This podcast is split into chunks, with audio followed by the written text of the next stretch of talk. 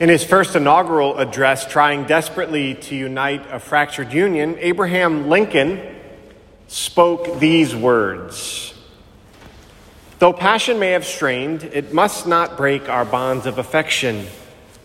The mystic chords of memory, stretching from every battlefield and patriot grave to every living heart and hearthstone all over this broad land, will yet swell the chorus of the Union when again touched, as surely they will be, by the better angels of our nature. So we know that Lincoln was acutely aware of the palpable tensions that would inevitably lead to civil war. And so he made an appeal to the struggle that exists within every human heart. On the one hand, we are at times overcome by the temptation to choose evil. On the other hand, we all have the potential to choose good to choose peace, to tap into the better angels of our nature. I think Lincoln would be able to relate to the gospel today. In it, we hear about the presence of angels, but we also hear about the presence of wild beasts. Jesus, we are told, is driven into the Spirit by the desert, driven into the desert by the Spirit. And the desert in Scripture symbolizes both a place of testing and a place of revelation. And so there our Lord is in the desert among wild beasts, and we are told that angels ministered to him wild beasts and angels. For the Christian, every day is a battle. Every day we find ourselves in the midst of wild beasts, those temptations that try to lure us away from the Lord, but also in the presence of angels the real angels who surround us, our guardian angels, the angels in heaven who pray for us and protect us. And as Lincoln said, the better angels of our nature, meaning the virtues that we possess to overcome temptation. We possess the theological virtues. When we were baptized, the Lord infused into our souls faith, hope, and charity. We also are able to grow in the other virtues, the moral virtues, prudence, justice, courage, temperance, and all the other human virtues.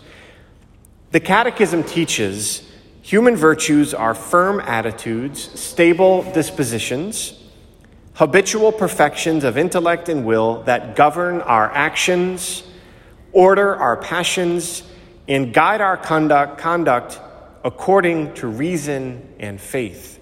They make possible ease, self mastery, and joy in leading a morally good life. The virtuous man is he who freely practices good. The Catechism goes on to say that human virtues are purified and elevated by divine grace. With God's help, they forge character and give facility in practicing the good. This sacred season of Lent, this holy time, is a time to acknowledge those wild beasts in our lives, our disordered passions, our weaknesses, our temptations. But more importantly, Lent is a time to allow God's grace to strengthen us so that we can grow in the virtues to overcome these temptations in our daily lives. This is what Christ did for us in the desert. By overcoming the devil, our Lord gained for us the grace to do the same if we stay united to Him. So, how can we win this daily battle in our lives? How can we overcome these wild beasts that often tempt us? Well, it's only by yielding to the power of the Holy Spirit as Jesus did. We're told, as I said, that the Spirit drove Jesus into the desert. He was prompted by the Spirit to go into the desert. You know, on the one hand, we have to be aware of the temptations that come to us every day, but more importantly, we have to become more and more aware of the presence of the Spirit who empowers us, who strengthens us. Christ within us conquers sin and temptation. But the only way to tap into the power of Jesus within us is through deep prayer.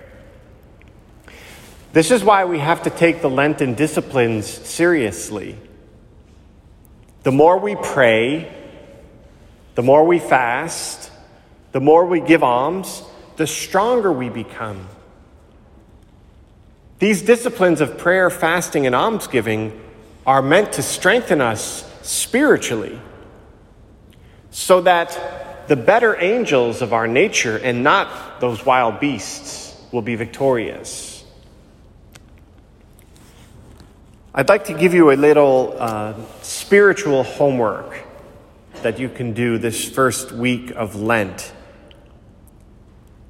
I want to invite you this week to do your best to become consciously aware when you are feeling tempted. Become consciously aware of those wild beasts when they creep up whatever it might be anger, impatience, greed. And at that moment, pause consciously and turn to the Lord.